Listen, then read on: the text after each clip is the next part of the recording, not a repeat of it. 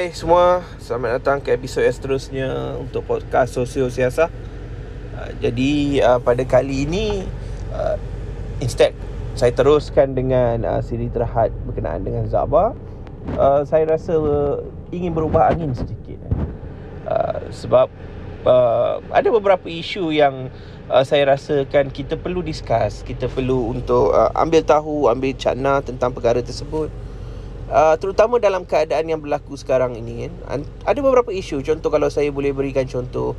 Isu yang pertama tentang uh, peperiksaan sejak pelajaran Malaysia SPM untuk tahun 2020 eh, yang tertangguh sehingga bulan 2 dan kemudian dengan keadaan pandemik yang semakin meruncing sekarang ini semakin teruk uh, kita mula tertanya kan haruskah kita membatalkan peperiksaan tersebut? Dan digantikan dengan uh, cara lain penilaian yang lain uh, bagi saya dia lebih complicated kan. Uh, kita tahu bahawa sijil kita adalah setaraf dan iktiraf seperti Cambridge O level dan kalau boleh kita nak uh, satu keadilan untuk semua. Sebab kalau kita cuba untuk serahkan bebanan ini kepada pihak yang lain contohnya kita kata biarlah universiti yang buat satu peperiksaan lain. Jadi dia dia tidak ada satu satu garis panduan yang yang mungkin adil kan? at least dia adil dia universal. Eh, adil tu mungkin terlalu berat katanya universal meaning that semua orang menghadapi benda yang sama. Sistem pendidikan yang berbeza ataupun uh, ketidakseimbangan dari sudut jurang pendidikan itu perkara yang lain tetapi penilaian itu universal. Dia uh, standard. Tapi itu mungkin ada discussion yang lain. Dan kemudian kedua tentang perihal um, uh, polisi kan selalu kita ingat uh, sains uh, adalah uh, tunjang utama especially dalam keadaan yang pandemik sekarang kerana sains membeli, memberikan alasan yang logical uh, jadi ia harus uh, menjadi panduan kepada polisi. Tetapi uh, apa yang berlaku sekarang uh, polisi tidak semestinya 100% berasaskan sains. Sains adalah panduan. Tetapi polisi lebih kepada perihal uh, tentang keadilan uh, perihal tentang um, kuasa eh kita tengok macam mana uh, disebabkan oleh kegagalan garapan kuasa yang begitu uh, apa yang dipanggil sebagai uh, kuat ataupun yang begitu stabil menyebabkan berlaku beberapa polisi yang uh, tidak tepat. Uh, bukan tidak tepat ini tidak konsisten. Ya yeah, that's the right word. Tidak konsisten uh, tidak per, uh, dan juga kita tengok juga contoh uh, pelaksanaan perintah kawalan pergerakan uh, uh, kewajipan untuk memakai pelitup muka. Jadi benda-benda ini adalah polisi tetapi pelaksanaannya itu tidak tidak sama tidak universal. Ada pihak yang uh, dikenakan tindakan yang ketat ada pihak yang uh, di seolah-olah diabaikan. Jadi ada permainan kuasa uh, di situ ada perbezaan kelas di situ uh, semua ini adalah benda-benda yang berlaku ketika ini benda-benda yang berlaku uh, sekarang ini. Dan uh, saya bukanlah berniat untuk uh, discuss in detail sebab saya rasa setiap orang dengan keadaan kita sudah hampir setahun menghadapi pandemik ini masing-masing sudah mempunyai pandangan tersendiri yang berasaskan pengalaman dan juga mungkin interaksi dengan pelbagai uh, aktor maupun pelbagai elemen seperti rakan-rakan, keluarga ataupun mungkin kita sendiri menghadapi benda tersebut uh, media yang yang memberikan maklumat kepada kita ia memberikan kita input yang akhirnya membentuk pandangan kita. Cuma saya nak tarik uh, perhatian saudara-saudari pendengar sekalian uh, untuk kita telusuri uh, perihal benda-benda yang besar ini the big picture ini memerlukan wujudnya golongan yang melihat perkara ini dalam keadaan big picture biasanya kita letakkan uh, ataupun kita galaskan benda ini, uh, beban ini kepada para pemikir cendekiawan ataupun yang lebih tepat lagi mereka yang selalu mengulas benda ini adalah ahli-ahli falsafah. Dan tokoh-tokoh pemikir meaning that contohnya kita ada kalau biasa saya rasa saya pernah discuss benda ni di awal dan ataupun saya sedar-sedari pun dah dengar nama-nama ahli falsafah yang terkemuka Kebanyakannya dari barat Antaranya seperti contoh Kita boleh dengar Siapa? Thomas Hobbes. Kalau perihal politik Dengan buku Leviathan kuasanya. Kemudian kita boleh dengar John Locke kemudian kita ada lagi siapa? Uh, Karl Marx uh, kemudian kita ada nama-nama lain.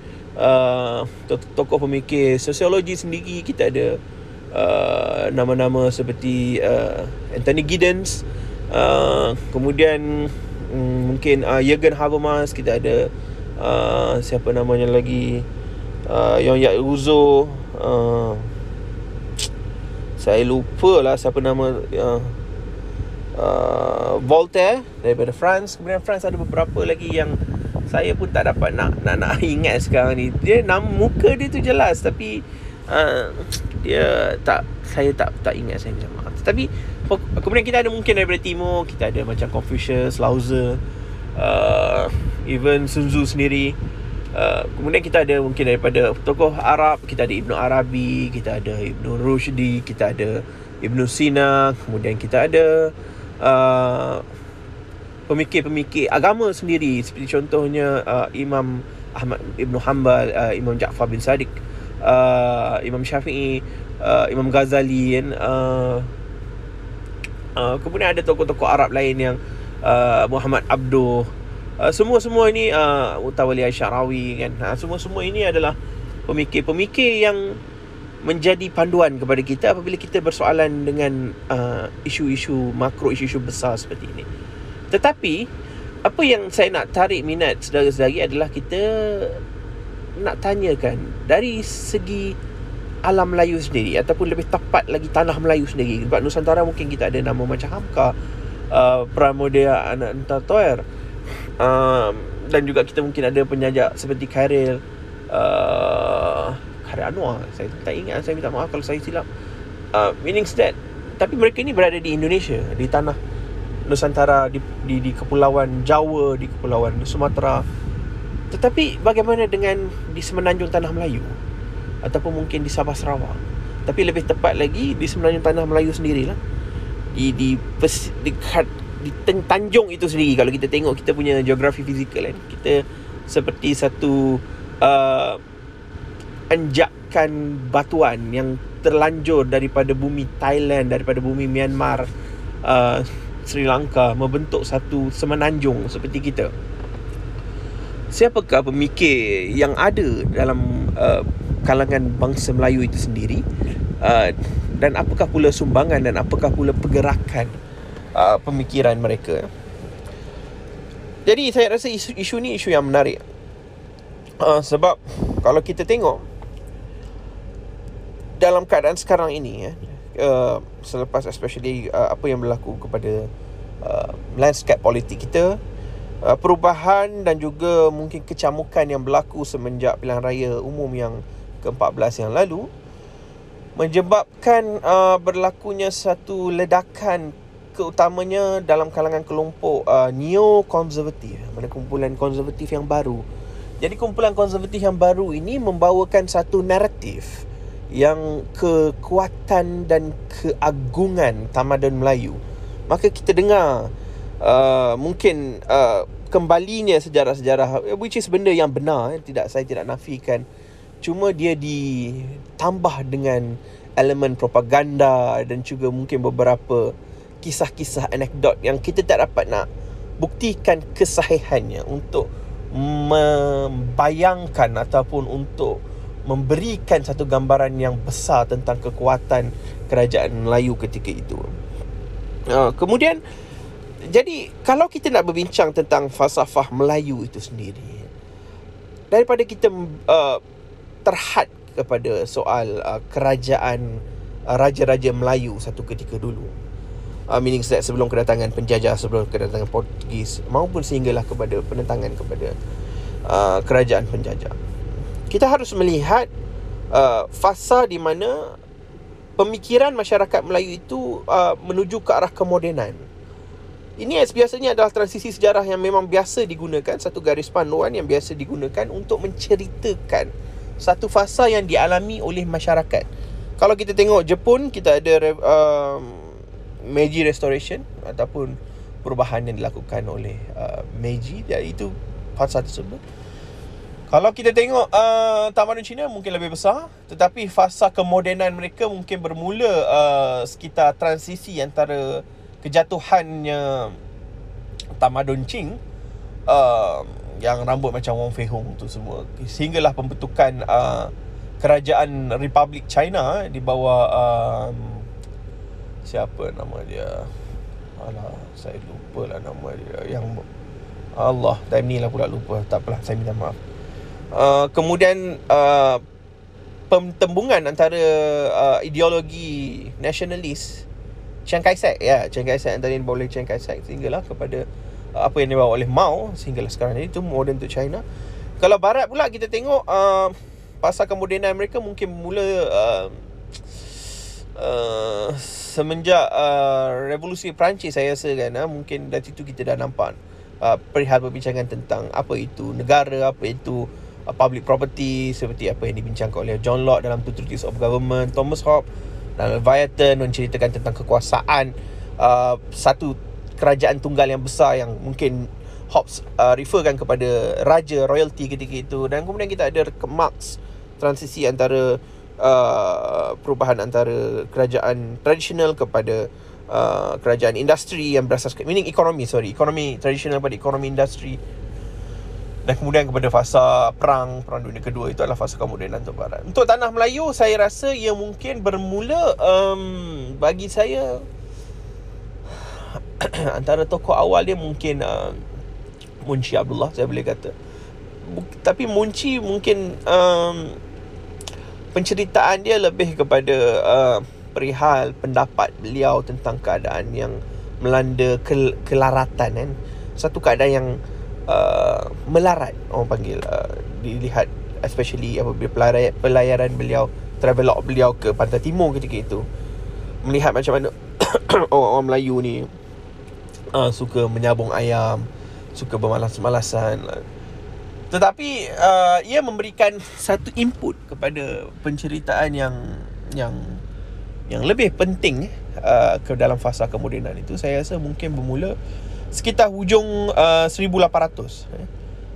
Uh, even uh, Munshi pun 1800 kalau tak silap saya. Saya minta maaf kalau saya salah. Um, hujung 1800 mungkin inception ni kita boleh kata apabila negeri-negeri Melayu bersekutu ni atau Federated Malay State uh, menerima resident. Kalau kita tengok dalam titik sejarah pun itu pun antara benda yang penting. Menerima resident yang menyebabkan berlakunya perubahan kepada sistem pemerintahan tradisional yang berasaskan uh, kesultanan dan juga pembesar-pembesar orang kaya orang kaya orang besar orang besar kepada uh, sistem majlis negeri eh, meaning that kita ada penasihat kemudian penasihat mana, uh, itu mengontai satu council the state council uh, kalau kita tengok dalam intipati penjajahan Pangkor sekalipun uh, kedatangan residen ke Perak pun untuk menerbitkan satu state council supaya pentadbiran negeri apabila kita cerita tentang pentadbiran ni meaning that dia satu kuasa keduanya uh, pengagihan kekayaan ekonomi lah kita nak kata itu telah diletakkan di bahu majlis kerajaan negeri yang bukan lagi bahu sultan dan juga pembesar. Sedikit saya menyimpang kalau kita uh, kalau saya boleh ceritakan macam mana uh, struktur uh, tradisional especially saya bagi contoh Perak sebab dia paling dekat dengan diri saya.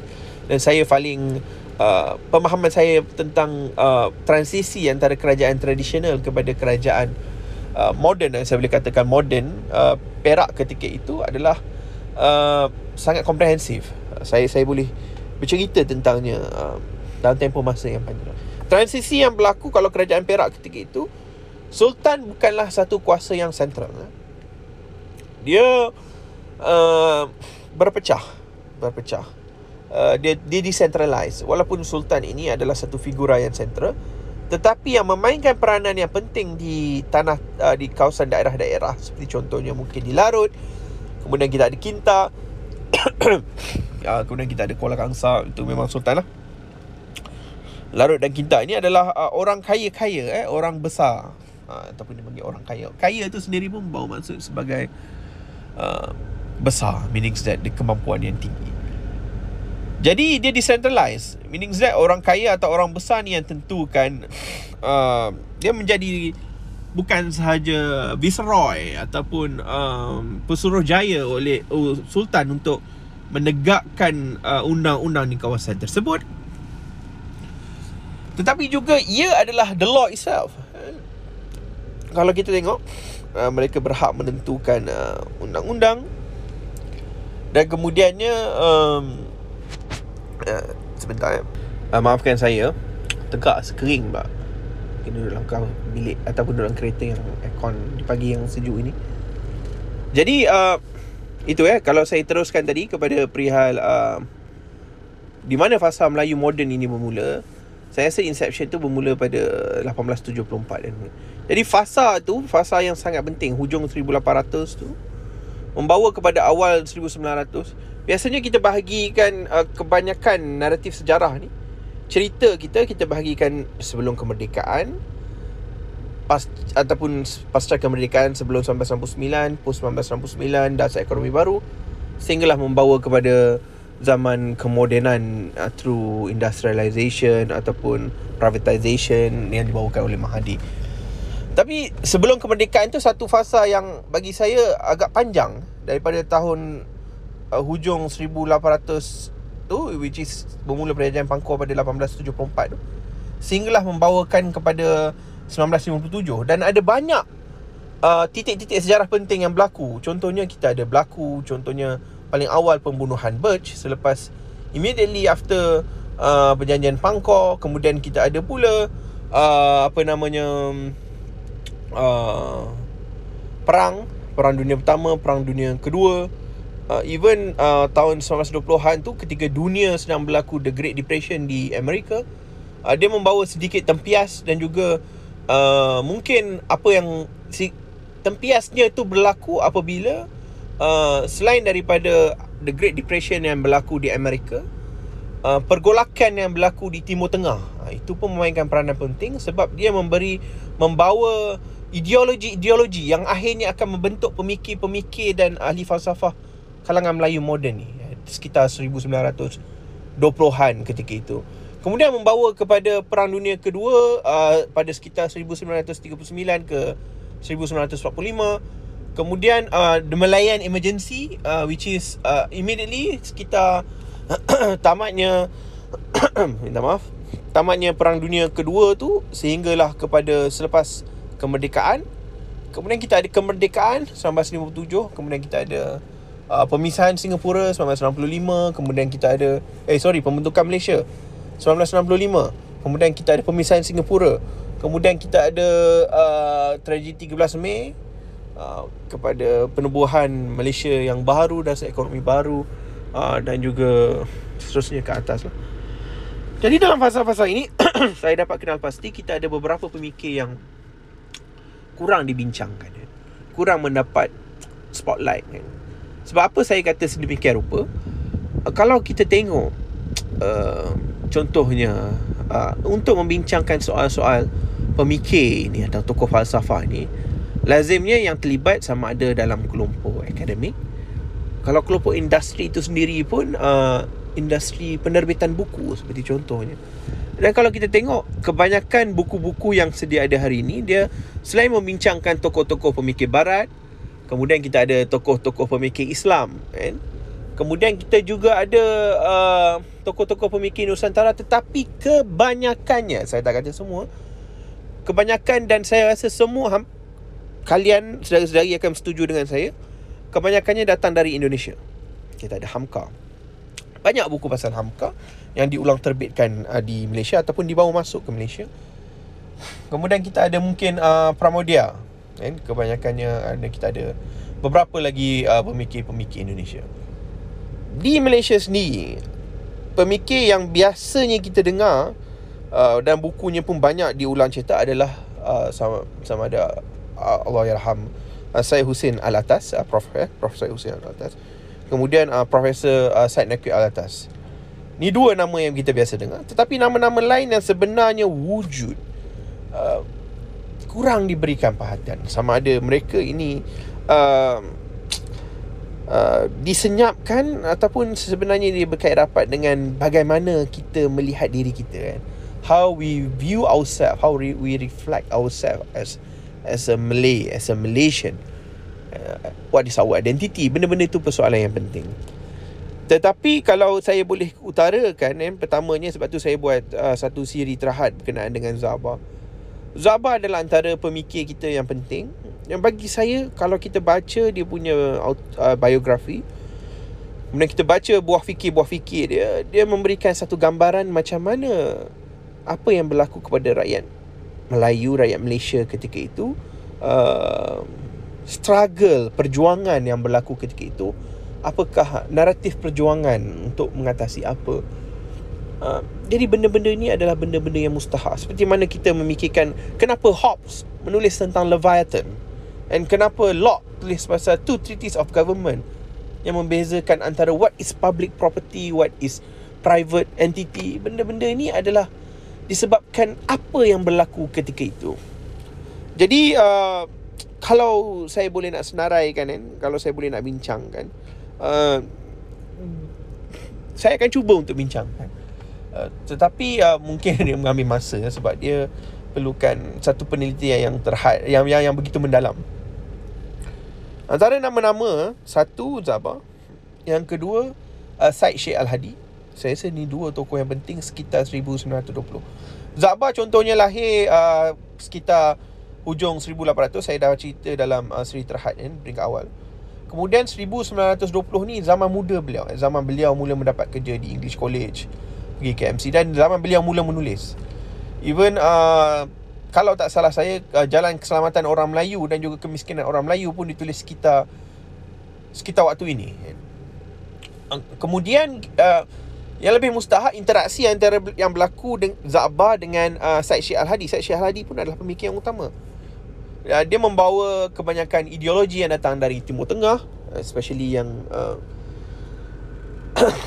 yang bentukkan uh, konfrontasi. It's not konfrontasi but it's about the clash of ideology antara traditionalist kaum tua dan juga uh, progresif kaum muda. Sebab tu ada banyak kalau kita baca sejarah kita tengok uh, sejarah tingkatan 3 sekarang ni. Uh, dia meminci even kita kalau belajar dekat universiti dulu kenegaraan Malaysia subjek-subjek wajib ni mata pelajaran umum yang dong panggil sekarang ni penceritaan tentang kaum tua dan kaum muda ni adalah benda yang penting yang saya sendiri pun uh, rasanya kesal sebab tak memberikan perhatian yang lebih. Mungkin kecintaan itu tidak sama seperti sekarang. Kecintaan tentang sejarah tentang apa yang berlaku kan. Uh, most probably uh, saya nak rant sikit kan uh, nak, ataupun nak confess sikit. Disebabkan oleh the thinking of superiority of science. Menyebabkan saya gagal untuk appreciate kan, benda-benda ni tapi Alhamdulillah uh, walaupun ni mengambil masa 20 tahun ke ataupun sekitar tu untuk saya mula appreciate benda-benda yang macam ini tetapi akhirnya saya berjaya appreciate. Justru saya nak bawakan the same spirit at least untuk para pendengar ataupun untuk para pendengar kongsikan dengan anak-anak ke rakan-rakan ke kepentingan benda-benda ini sebab ia membentuk diri kita ia membentuk pemikiran kita ia membentuk macam mana kita interact dengan dunia sekitar kita which is that is the purpose of knowledge which is the knowledge itself itu uh, dibangunkan kebanyakannya ataupun the major part of it it because our reflection towards the world. Okay baiklah. Jadi Zaba ni dengan Syed Syekh Al-Hadi ni Diorang pernah berinteraksi.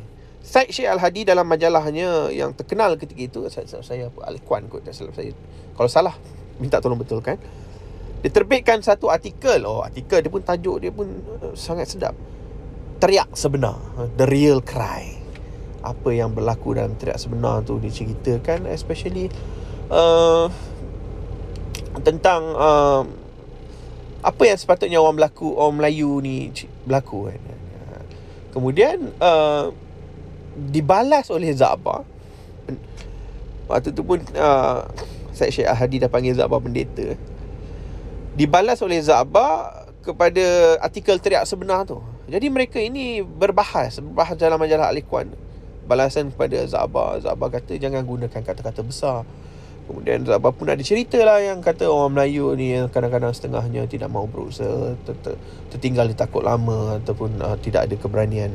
Kemudian dibalas balik oleh Syed Syed Al-Hadi dan dibalas oleh Zabah saya rasa berlaku dalam uh, lima, lima, lima, lima artikel termasuk teriak sebenar uh, antara Zabah dengan Syed Syed Al-Hadi this dialogue eh, dialog ni saya rasa dialog itu sendiri perlu untuk dicernakan perlu untuk dicerakinkan dicaknakan menjadi satu hasil akademik ataupun output yang boleh untuk memberikan kita knowledge. Uh, supposed to be someone uh, mungkin juga saya tapi saya pun tak tahu bila. Ya Allah ya Tuhan. Memang asa ni memang satu benda yang satu apa orang panggil tu entity yang sangat-sangat uh, sangat-sangat terhad. It's a very limited resources. Tak apalah. Jadi uh, apa yang berlaku itu menunjukkan pandangan dua orang tokoh pemikir ini terhadap landscape politik, landscape sosial yang berlaku kepada orang Melayu ketika itu.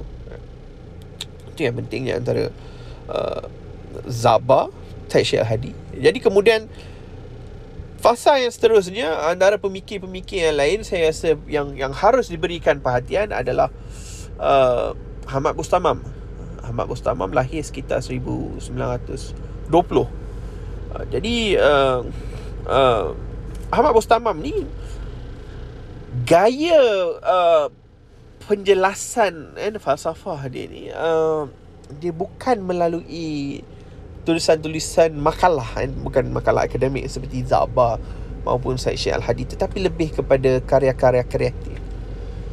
Zab, uh, Ahmad Mustamam sendiri pun uh, Dia ada Pengaruh daripada Gerakan kiri Uh, yang akhirnya membentuk corak pemikiran dia tetapi dia begitu kritis ya dia begitu kritis uh, menempelek uh, masalah uh, tentang masyarakat Melayu apa yang okay this is a very important point yang saya rasa saya baru teringat apa yang uh, menjadi titik persamaan antara Zabah Ahmad Mustamam membawa kepada Syed Hussein Al-Atas uh, sehinggakan kepada Kasim Ahmad sehingga kan kepada Usman Awang.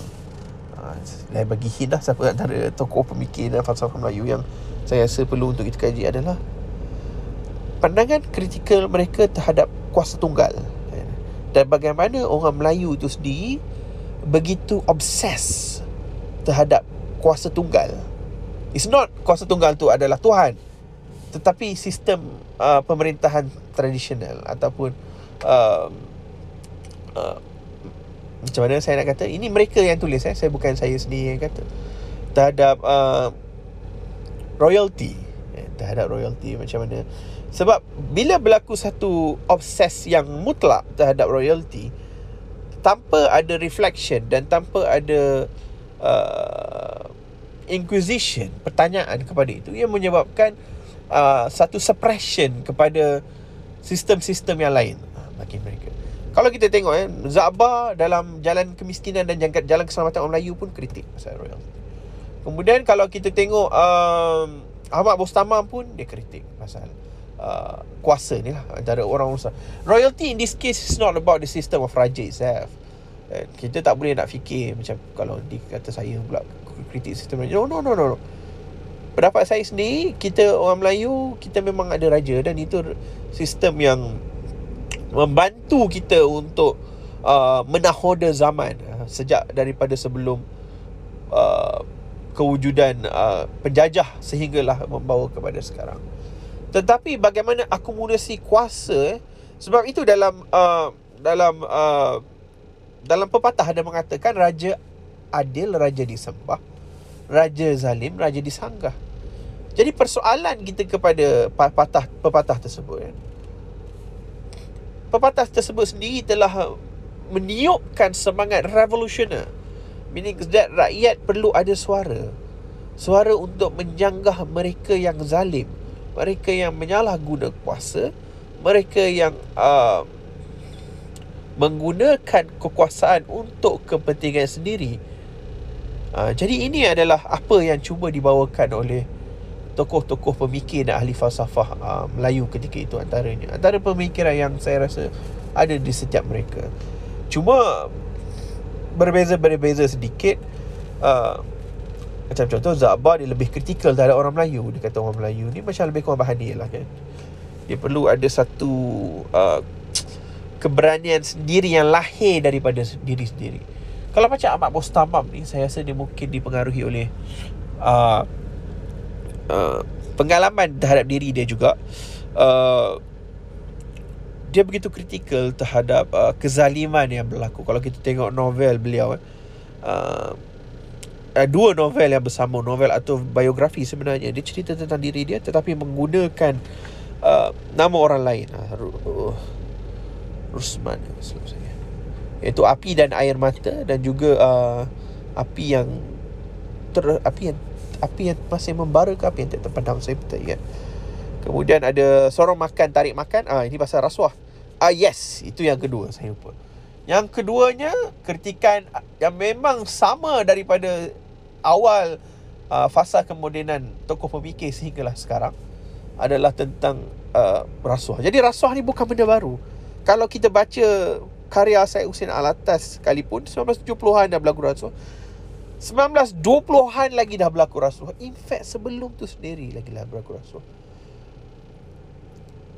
Kalau saya boleh cerita sejarah uh, permainan tentang kuasa dan juga salah guna kuasa ni dalam kenapa berlakunya perjanjian Pangkor antara uh, uh, nukilan ataupun uh, uh, argument yang disampaikan oleh uh, pemerhati politik. Kalau saya bagi contoh pemerhati politik luar lah bukan dalam uh, gulik contohnya eh. Gulik uh, uh, penulis tentang uh, pembesar Melayu uh, dalam bukunya tak silap saya uh, rulers rules rulers and resident. Ya ya ya betul. Saya rulers and resident. Dia ceritakan bahawa uh, perjanjian pangkor berlaku disebabkan oleh rasa tidak senang. Uh, sultan ketika itu terhadap kuasa-kuasa menteri yang semakin besar.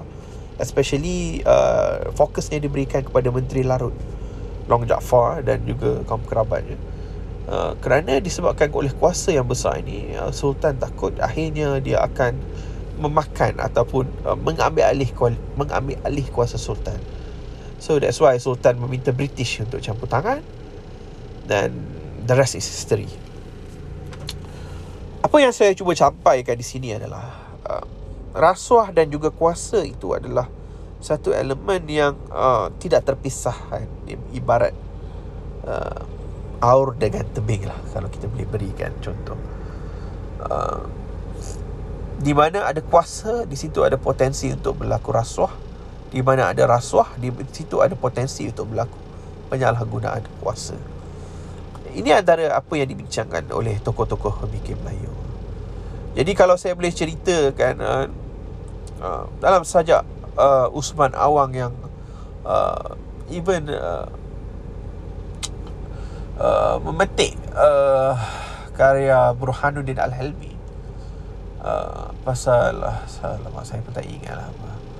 tapi yang saya ingat Usman Awang uh, di, di tahun uh, 1962 62 ke 63 Saya tak mahu Saya tak buat apa Nak ingat sangat. Stern-stern Dates ni uh, Sebelum uh, Demonstrasi keranda 152 Jadi antara pemikir-pemikir ni Dia begitu uh, untuk memastikan supaya elemen tentang orang Melayu tu tidak ketinggalan eh. Sebab satu ketika dulu hampir sahaja hampir sahaja uh, bahasa Melayu itu dimamah oleh bahasa lain. Terutamanya bahasa Inggeris lah ketika itu. Tetapi disebabkan oleh adanya pengkritik-pengkritik dan pemikir Melayu ini akhirnya benda itu menjadi diselamatkan elemen yang saya nak bincangkan pertamanya adalah saya dah katakan tentang uh, pandangan kritikal mereka terhadap kuasa, rasuah, uh, kemenjadian orang Melayu. Uh, ini antara benda-benda penting. Kemudian ada tokoh-tokoh lain eh. Contohnya mungkin macam kita ada Syed Hussein Air Atas uh, dan juga Kasim Ahmad. Kasim Ahmad antara pemikir yang underrated yang dimamah disebabkan oleh uh, censorship oleh masyarakat kita. Jadi uh, konklusi je saya rasa untuk episod yang kali ini. Uh, perhatian ataupun uh, perincian perlu diberikan kepada tokoh-tokoh pemikir Melayu. Kita kena discuss apa yang mereka bawa uh, dan cuba untuk adaptkan terhadap narration yang berlaku sekarang. Sudah tiba masanya untuk kita mungkin uh, kurangkan tokoh-tokoh pemikir barat sebagai panduan eh. Walaupun saya sendiri menjadikan mereka especially mereka ada satu uh, idea jelas, tesis yang jelas berkenaan dengan demokrasi dan juga keadilan.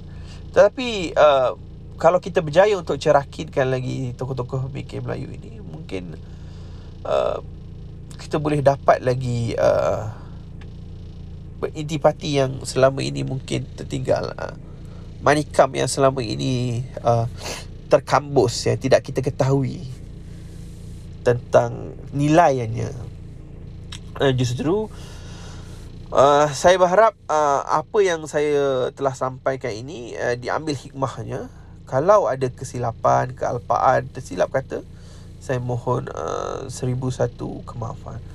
Apa yang saya sampaikan hanya pendapat peribadi saya uh, terpulang kepada saudara-saudari untuk terimanya macam mana.